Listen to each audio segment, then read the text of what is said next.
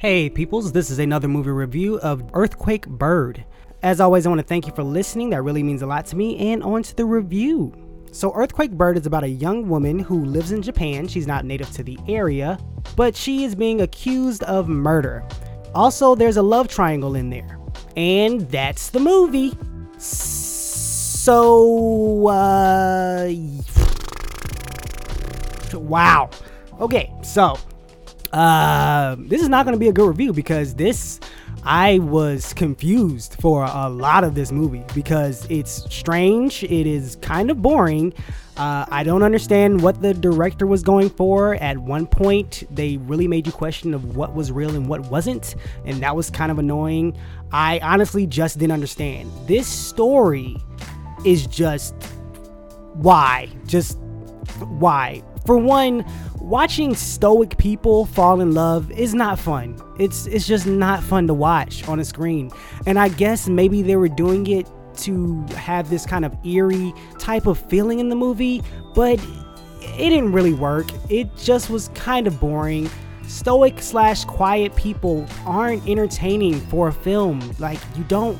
No one wants to watch those people. I don't understand. Like, they could be supporting characters, they could be random side characters that you pass on the street, but as a main focus of your film, you give us two stoic type of people who are very bland in the way they talk, the way they communicate. It's just boring. I did not understand why. Just why the existence of this film. Just it just why the existence of this relationship. Nothing. Why? But yeah, the story is a mess. It's just, it's told in this monotone type of way. You don't enjoy the characters. The story kind of gets messy because we know our main character is seeing certain things. We don't know if it's a mental issue or if it's stress. So everything she sees isn't true. So we don't know if she's telling us the truth. And then near the end of the movie, it doesn't clarify necessarily what was true and what wasn't. So we have to just guess, I guess. It's, I don't, I don't know. But anyway, moving on to like the acting, which mixes in with the dialogue and character interactions, all that's just molded into one of just blah. The main guy's acting in this movie, the guy who plays Teji, is so wooden. I don't know if they told him to act this way. I'm not sure if he's acting this way because he's struggling with the English dialogue. I don't know what was up, but it was just so stale. He had no energy whatsoever on this screen, and it was just excruciating to watch him. The conversations in this movie are very awkward, and you don't enjoy them. The conversations are very bland, and a lot of times they just seem pointless. Another thing that annoyed me was the language in the film. Yes, people are speaking Japanese, but randomly they will cut from English to Japanese, then Japanese to English, in the middle of sentences. Why do people do this in movies? It makes no sense. Pick a language and stick with it. If you both know you both speak English, speak English. If you both speak Japanese, speak Japanese. Why are you switching back and forth? And it's not like it's for a specific word that might be in only one of those languages. No, they just randomly spit out the other language just cause. I guess they got bored not writing subtitles, so they'll switch to Japanese so they can get some subtitles in the movie. And then they got bored writing subtitles, so they'll switch to English to get those subtitles out of the movie. It was just back and forth, and none of it made any sense.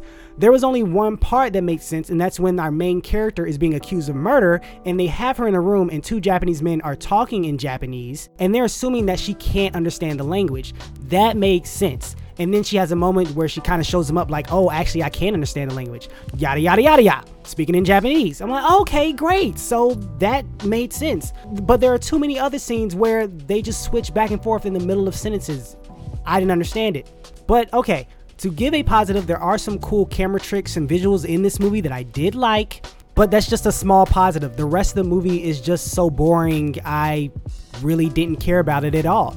It's like I want to talk about the story more, but nothing's really there. It's just all over the place, and we get more questions than answers. One random thing is that there's a character in this movie that falls down the stairs, and I think they shot it horribly because I busted out laughing.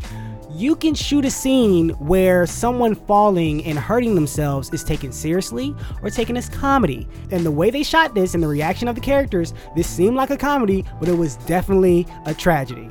But, uh, yeah, I'm sorry this is a blah review, but this is a blah movie. It's just all over the place. I have extra questions, but they kind of lead into spoilers, so I'm going to ask that in the end. So if you did see this movie, answer my questions at the bottom, please, because I have a few of them. But for everyone else, don't watch this movie. If it's in your list on Netflix, take it out the list and just let it be buried in Netflix, because it should never pop up again. Trust me, they probably will never suggest it again.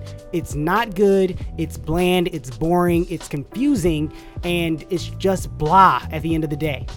But that's all, peoples. Thank you for listening. I really appreciate the likes, the thumbs up, the subscriptions, and most of all, the comments. Thank you for the comments. Please consider having a great day. God bless. I'll talk to you later.